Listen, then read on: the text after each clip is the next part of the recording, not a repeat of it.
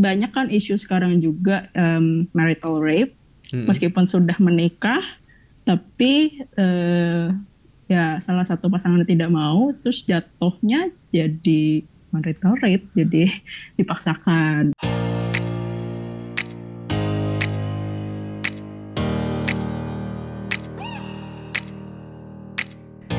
Hey halo pendengar, selamat datang di podcast Opnama, obrolan awam seputar medis.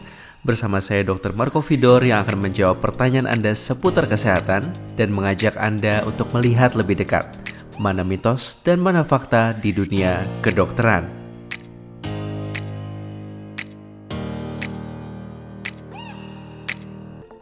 Tabunya pembicaraan tentang seks di Indonesia tidak berarti kasus penyakit menular seksual sedikit. Buktinya saja pada tahun 2018 awal tercatat ada lebih dari 300 ribu orang di Indonesia yang terdiagnosa menderita HIV. Itu baru HIV, belum penyakit menular seksual lainnya.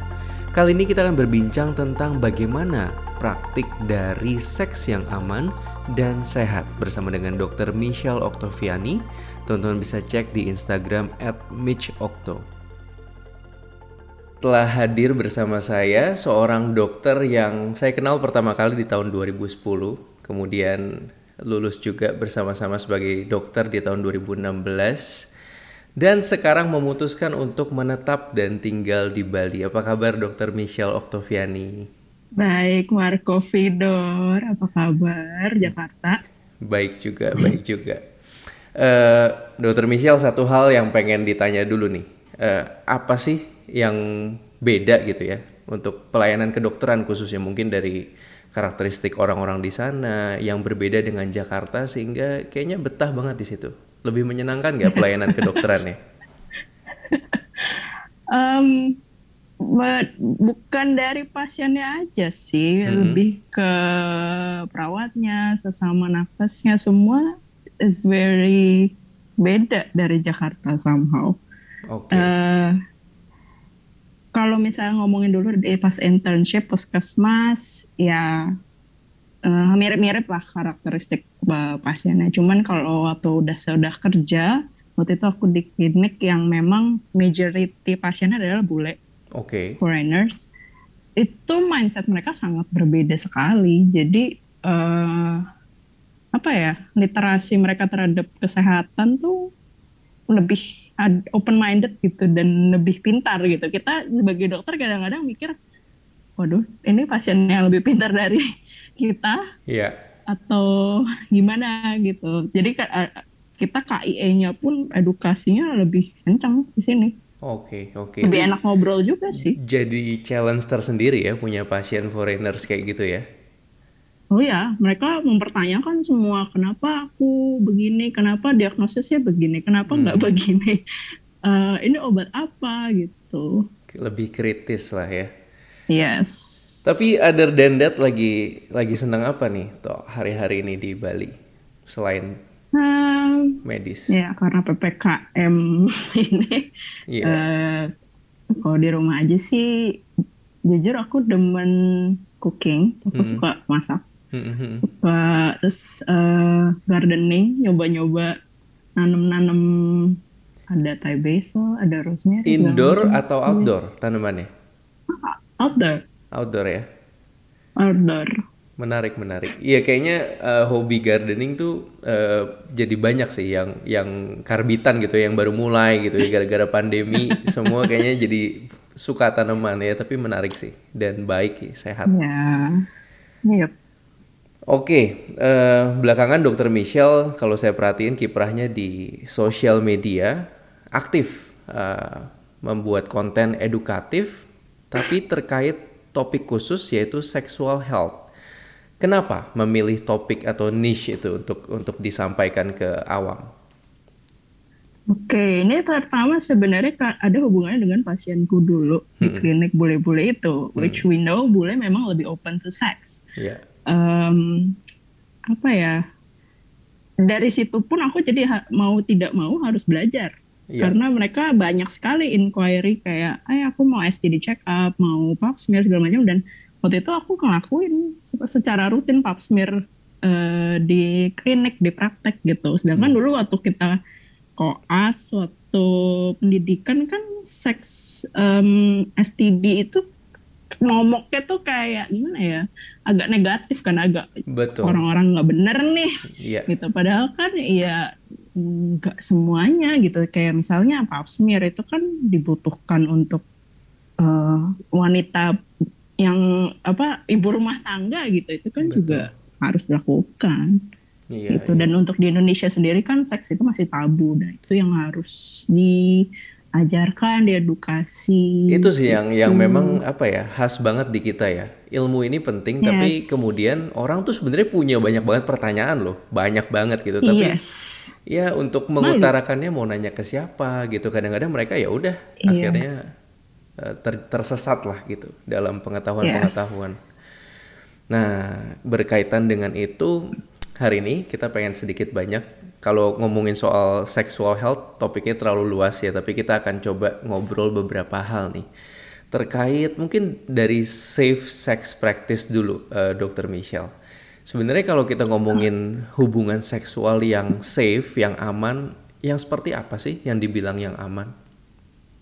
Oke, okay, so safe sex practice itu tidak melulu uh, hanya aktivitas seksualnya. Itu semua dimulai dari sebelum melakukan uh, hubungan seksual, misalnya uh, status vaksinasi untuk uh, eh, HPV gitu. Uh, orang-orang taunya kan oh vaksin HPV ini cuma buat perempuan gitu, padahal sebenarnya ini lagi digalakkan juga untuk laki-laki juga loh, karena uh, infeksi HPV itu di laki-laki juga banyak gitu, jadi kutil kelamin. Iya.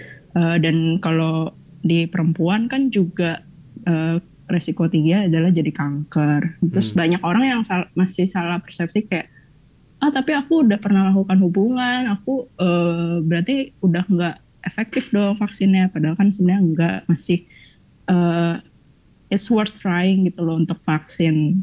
Ya, jadi nah, jadi sebenarnya yang, walaupun dia sudah pernah melakukan hubungan seksual, vaksin HPV tetap lebih baik diberikan ya daripada tidak sama sekali. Iya, Mas. Iya, ya, tetap direkomendasikan. Mm-hmm. Terus vaksin lainnya misalnya hepatitis B gitu. Mm-hmm. Uh, pap smear untuk perempuan. Mm-hmm. Terus uh, check up juga STD. Iya, iya. Um, kalau kita bicara safe sex practice, uh, banyak orang mengonotasikannya ke oh ya udah berarti hanya boleh dengan satu pasangan sendiri. Itu gimana pandangan dokter Michelle? Seandainya nih ada orang yang perilaku seksualnya punya lebih dari satu seksual partner, apa sih yang kita bisa sampaikan ke mereka se sebagai dokter gitu? Kalau aku sih tidak pernah menjudge pasien ya, itu hmm. terserah mereka mau uh, dating around atau status relationship open relationship jadi berganti-ganti pasangan. Aku uh, mengedukasinya itu adalah uh, itu tadi kayak sebelum seks kamu harus sudah uh, melakukan hal-hal tertentu vaksin, pap smear untuk wanita, yeah. terus uh, eh, STD checking juga. Jadi tidak hanya aman untuk dirimu tapi untuk pasangan juga gitu loh. Uh, mau ganti-ganti pasangan. Mm-hmm. Terus uh, kemudian juga edukasi metode kontrasepsinya. Misalnya kan emang me- memang tidak mau um, punya anak dulu mm-hmm. ya atau tidak mau kebobolan ya kan harus uh, tahu juga kontrasepsi yang ada. Pilihan-pilihan yang mungkin di, ditempuh gitu ya. Yes. Uh, Dokter Michelle tadi sempat singgung soal vaksin HPV itu penting karena hmm. angka kejadian kanker serviks tinggi pada wanita uh, dan makanya penting yang namanya screening yang disebut sebagai pap smear. Nah, tapi yes. orang tuh bingung sebenarnya pap smear apakah khusus wanita yang sudah berumur aja atau dari muda dilakuin dan seberapa sering, Dok? Oke, sebenarnya kalau um, guideline dari ACOG atau Asosiasi uh, Dokter Kebidanan dan Kandungan di Amerika itu kalau misalnya di bawah 21 tahun itu sebenarnya masih belum direkomendasikan. Kenapa? Karena uh, butuh waktu untuk HPV ini tuh berkembang menjadi cancer untuk displasia dulu lah uh, untuk selnya berubah gitu. Jadi hmm. dimulainya itu biasa dari umur 21 tahun ke atas. Itu 21 tahun sampai 29 tahun itu setiap tiga tahun. Itu pap smear saja. Hmm. Nah, pap smearnya itu juga sebenarnya yang ada di masyarakat ini juga udah ada dua macam nih.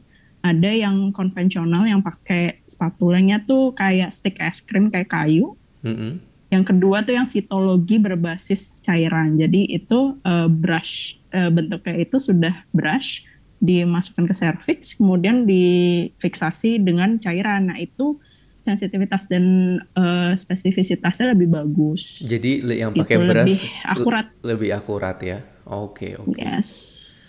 Terus yeah. kalau misalnya udah umur 30 sampai 65 tahun itu screening HP apa uh, pap smearnya itu setiap lima tahun. Tapi lebih dianjurkan itu uh, pap smear plus HPV test. Jadi ada dicek DNA HPV-nya ada apa tidak karena belum tentu HPV-nya ini tuh sudah me, uh, se, sudah merusak sel-sel yang ada kedetek di pap smear itu belum tentu. Hmm, hmm, Tapi hmm. DNA-nya mungkin sudah bisa terdetek. Oke, okay, oke. Okay. Gitu. Iya, iya. Kanker serviks tuh kalau sudah keburu terjadi uh, burden penyakitnya tinggi sekali ya. Kayak kita lihat apa yang dialami yeah. Julia Perez gitu sampai akhirnya meninggal gitu. Jadi punya mm -hmm. punya banyak dana pun kalau sudah terlambat bisa nggak tertolong ya. Susah. Hmm. Iya. Nah tapi di samping infeksi virus yang namanya HPV, ada hepatitis B yang ada vaksinnya. Tapi kita tahu juga ya dok bahwa nggak semua sexual transmitted disease ada vaksinnya ya. Nah, STD iya. STD lain, penyakit menular seksual lain, apa aja sih yang sering kena ke pasien tuh beberapa mungkin boleh disebutin dokter Michelle? Oke, okay, STD biasanya yang kalau uh, untuk di check up adalah yang pertama HIV, hmm. yang kedua adalah uh, gonorrhea dan chlamydia. Hmm. Kedua uh, kedua penyakit ini biasanya itu silent infection, jadi tidak ada gejala. Itu hmm. hanya bisa dicek uh, melalui PCR. Hmm. Sekarang Terus ada sifilis, ada herpes simplex dan hepatitis B. Sama yang terakhir HPV yang bisa di DNA sequencing waktu pap smear juga. Oke. Itu nah, itu yang paling umum ya. Hmm, hmm, hmm. Ini jenisnya banyak banget. Uh, boleh hmm. bagi tips nggak sih ke baik pria maupun wanita kalau mereka misalnya habis melakukan hubungan seksual mungkin bukan uh, bukan sama usual partnernya mereka nih. Nah. Hmm Kira-kira mereka bisa ada gejala apa yang bisa jadi clue? Hmm, jangan-jangan ini adalah sexual transmitted disease. Gejalanya biasanya seperti apa tuh dok?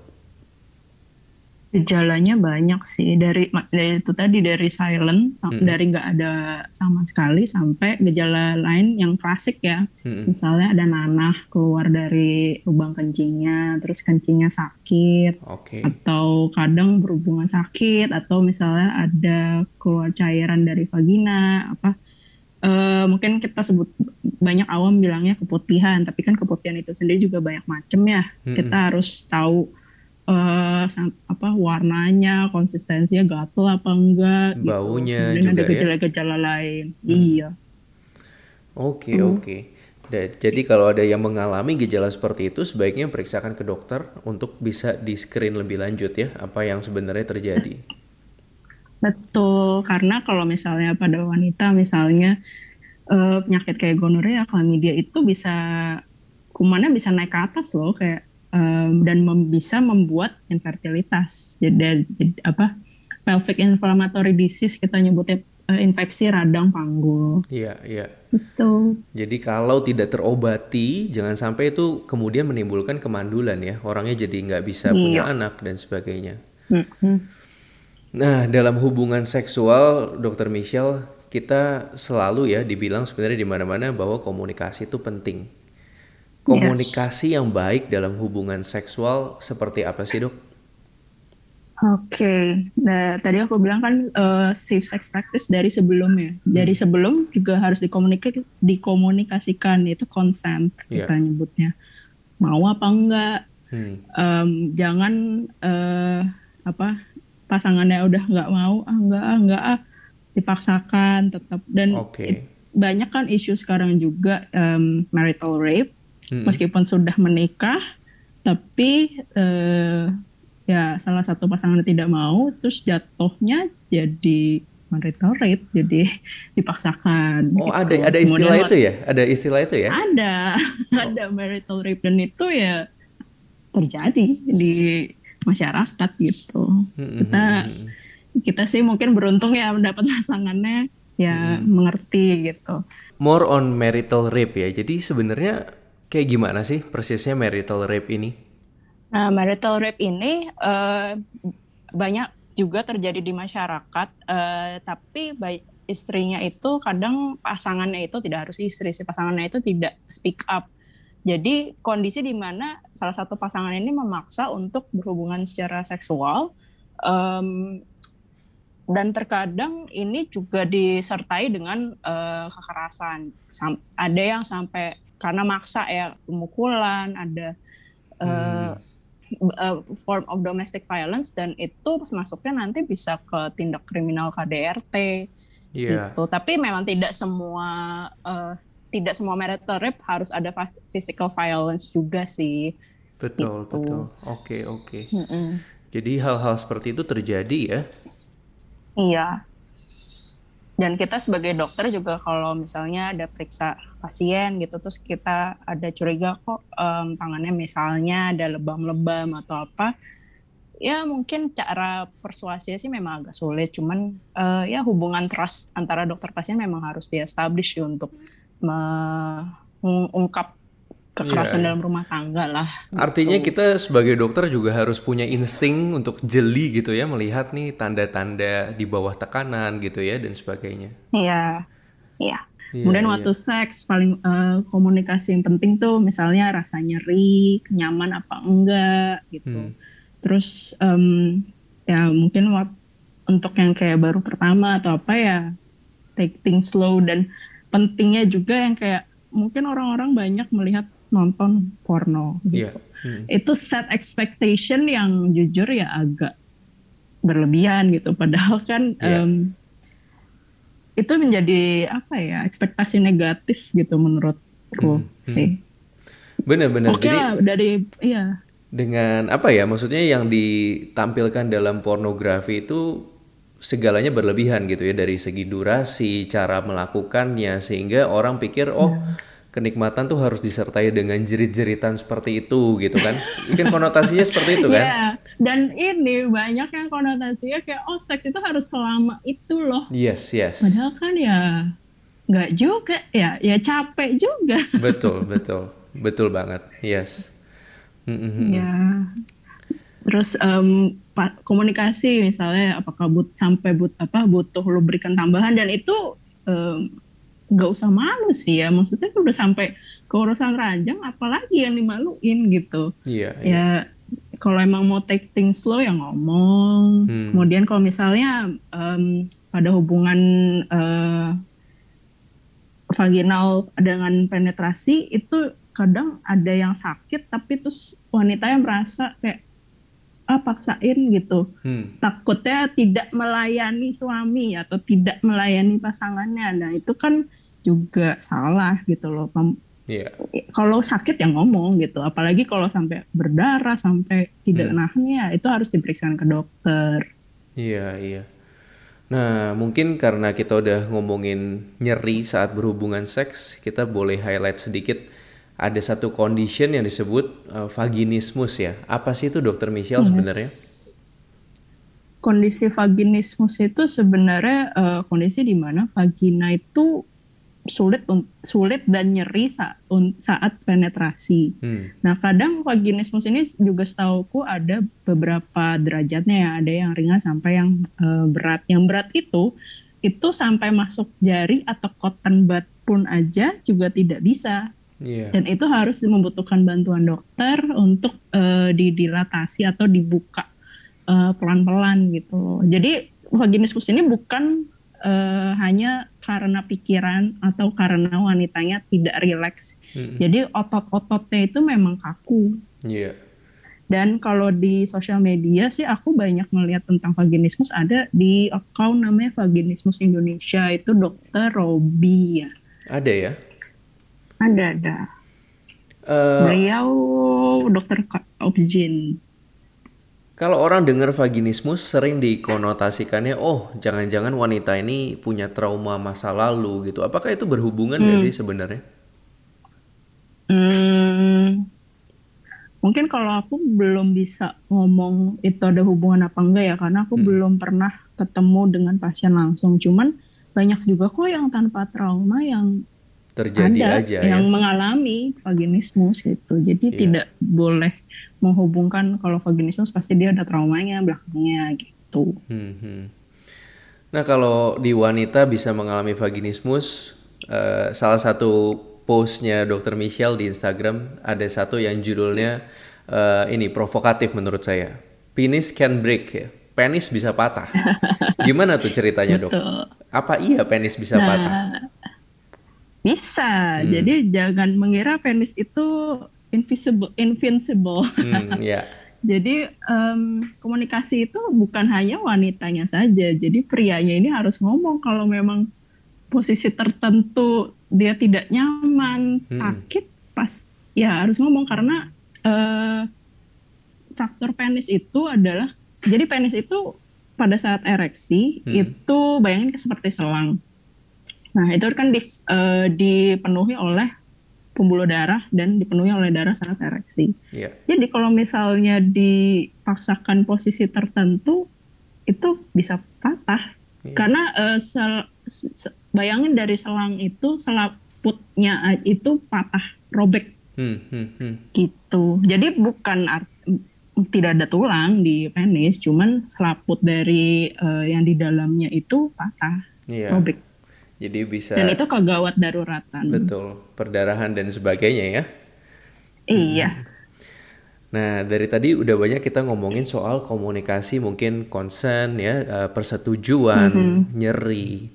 Tapi bagaimana dengan komunikasi pasca seksnya sendiri, dok? Jadi, eh, apakah eh, satisfaction itu perlu dikomunikasikan gitu? Kalau menurut aku iya ya. Ini satisfaction sih sebenarnya udah di luar ranah medis ya. Hmm. Ini lebih ke hubungan personal antar antar pasangan gitu. Um, of course lo harus ngomong satisfaction kayak eh, apa yang membuat lo pleasure, apa yang eh, menstimulus, apa yang tidak begitu. Iya, Apa iya. yang sakit tadi Hmm.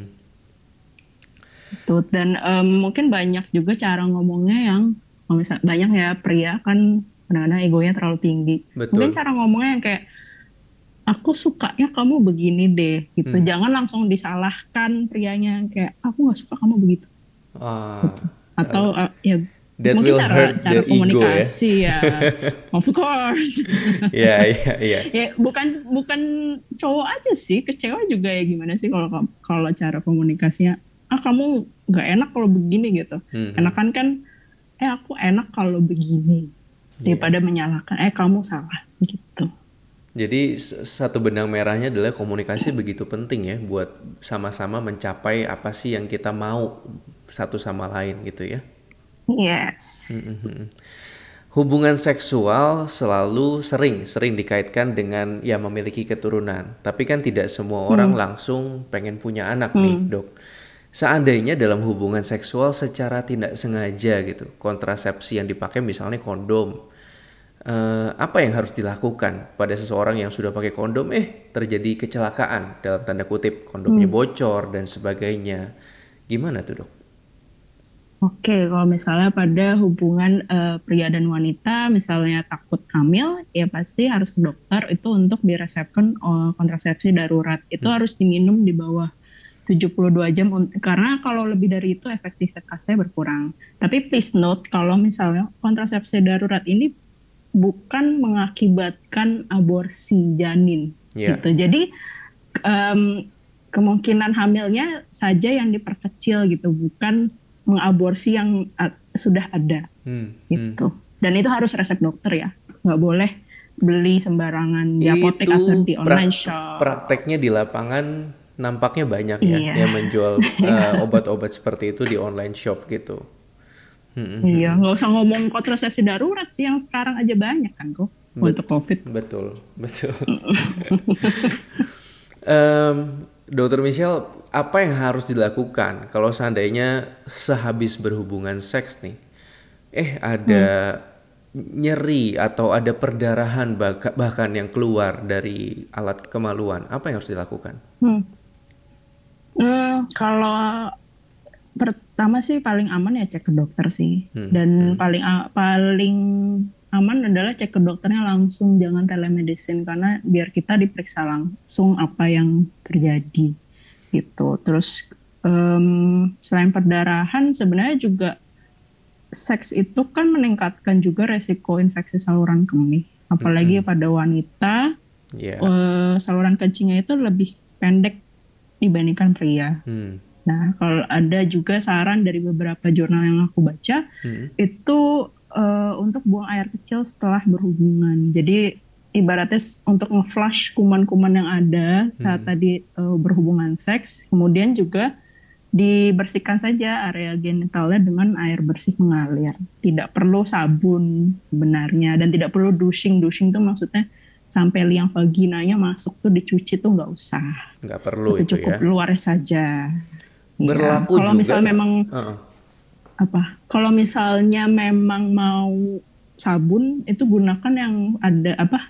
Yang khusus feminine wash gitu loh. Jadi dan nggak usah yang parfum parfum itu nggak penting. Hmm, ada ya parfum-parfum gitu ya? Saya saya nggak tahu. Ada Marco. ada ya? Di, jadi maksudnya di spray? Enggak. enggak, jadi di sabunnya itu ada wangi-wanginya kok. Oh. Um, apa ya di masyarakat tuh nggak tahu kenapa dapat dari mana persepsinya adalah vagina tuh harus wangi gitu harus wangi bunga melati mungkin atau apa paham, tapi kan sebenarnya hmm. vagina memang punya bau tersendiri gitu bau iya. spesifik dan itu normal benar kecuali memang uh, ada bau amis bau busuk atau terus disertai ada keputihan yang warna kental yang warna hijau hmm. gitu Berarti itu kalau sesudah berhubungan seksual kemudian dilakukan pembersihan, hygiene dijaga, apakah kemudian seseorang pasti terhindar dari penyakit menular seksual? Oh ya enggak, itu hanya mengurangi resiko, tapi uh, bukan berarti resiko menjadi nol ya, gitu. Tetap hmm. uh, tetap ada resikonya.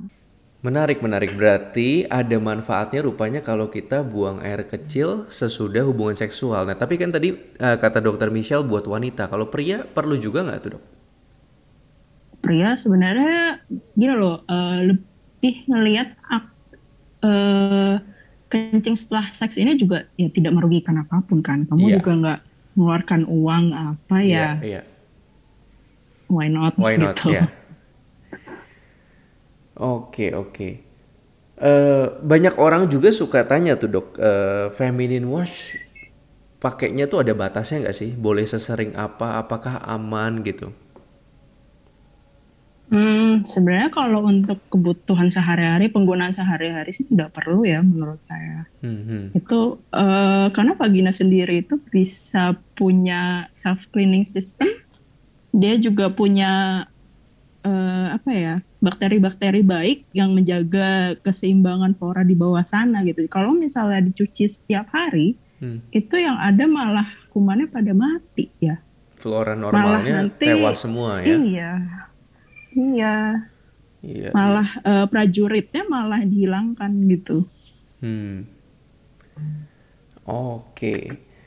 Uh, Dokter Michelle pengen tanya nih, kalau misalnya orang sudah ya misalnya da dari konsekuensi hubungan seksual dia yang misalnya selama ini tidak aman, lalu dia hmm. kena STD, uh, ah, mungkin kenanya gonorea atau sifilis bahkan HIV, uh, eh, apakah STD STD ini semuanya bisa disembuhkan gak sih dok sebenarnya? Oke, secara umumnya semua sudah ada obatnya, hmm. tapi beberapa tidak sembuh total. Jadi HIV ya harus minum ARV atau antiretroviral uh, drug itu harus umur hidup. Karena kalau misalnya stop, dia bisa muncul lagi gitu. Tapi please note kalau apa uh, eh, HIV ini bukan kayak end of the world gitu loh. Sekarang yeah, tuh yeah uh, ARV ini sudah hebat loh maksudnya dia hmm. bisa menekan uh, virusnya itu sampai tidak terdeteksi jadi sampai virusnya tidak terdeteksi artinya tidak bisa menularkan lagi gitu dan yeah. orang dengan HIV bisa hidup tanda kutip normal. Benar. Gitu. Tapi dengan Kemudian, kepatuhan berobat yeah. gitu ya. Hmm, hmm, hmm. Yes. Kemudian HIV juga sekarang ada post exposure prophylaxis.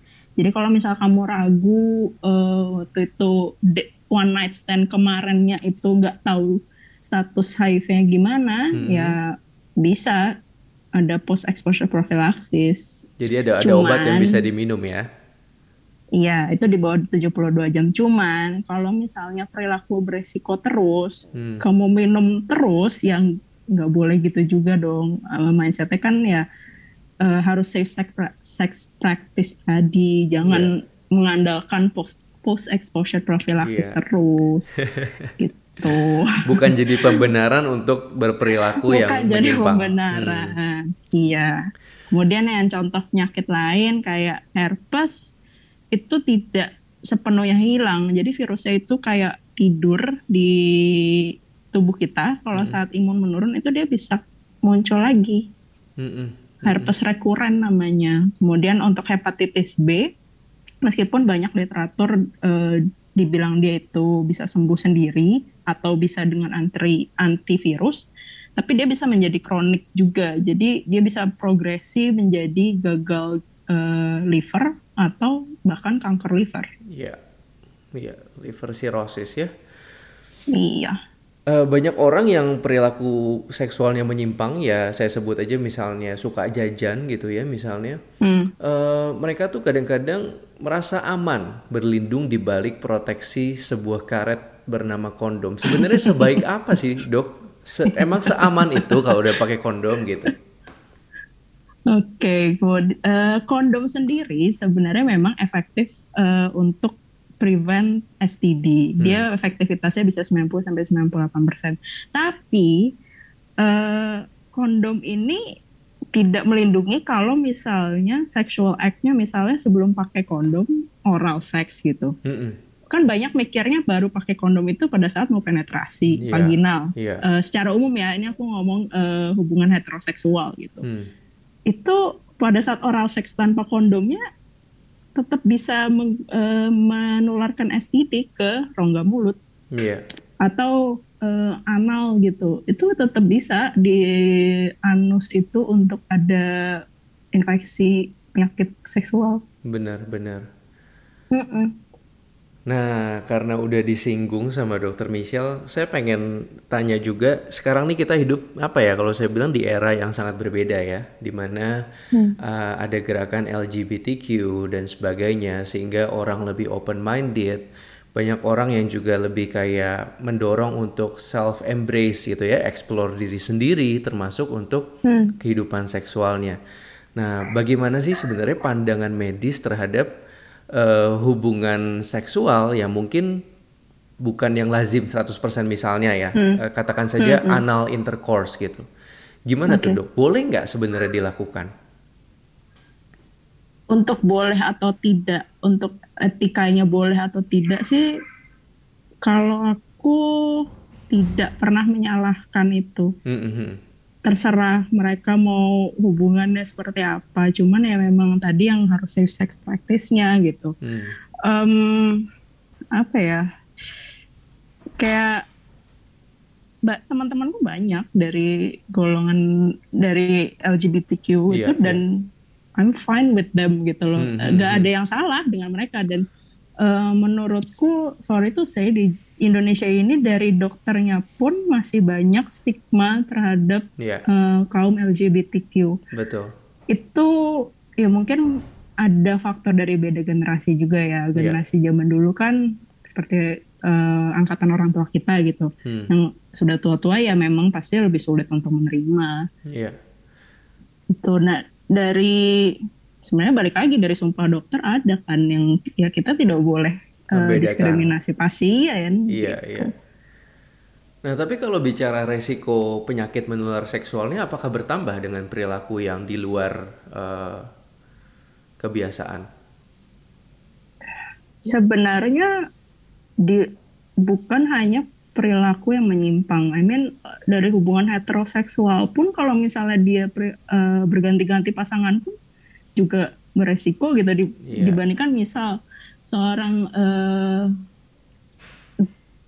gay gay hmm. couple hmm. kalau misalnya mereka monogamous uh, hanya satu pasangan tinggal berganti-ganti yeah. uh, terus menggunakan kondom itu aman aman yeah. gitu dibandingkan uh, kita yang heteroseksual tapi jajan kanan kiri ya malah lebih aman mereka gitu Betul. jadi ya tidak boleh um, tidak boleh mempatok ah gay man itu lebih banyak uh, penyakit menularnya yeah. gitu. Nah caranya ya mungkin itu dulu kali ya, mungkin itu dulu saat edukasi ke mereka dan akses seperti kondom gitu-gitu mungkin terbatas gitu. Sedang, hmm. Sedangkan sekarang kan sudah lebih banyak, harusnya lebih bisa teratasi. Menarik banget. Ini berarti perlu diluruskan bahwa ya paradigma ya kita shifting lah ya sekarang nih lebih ke arah yes. kita harus lebih terbuka ya dok ya. Yeah. Mm -hmm. Any closing statement, take home message yang mau disampaikan ke pendengar kita?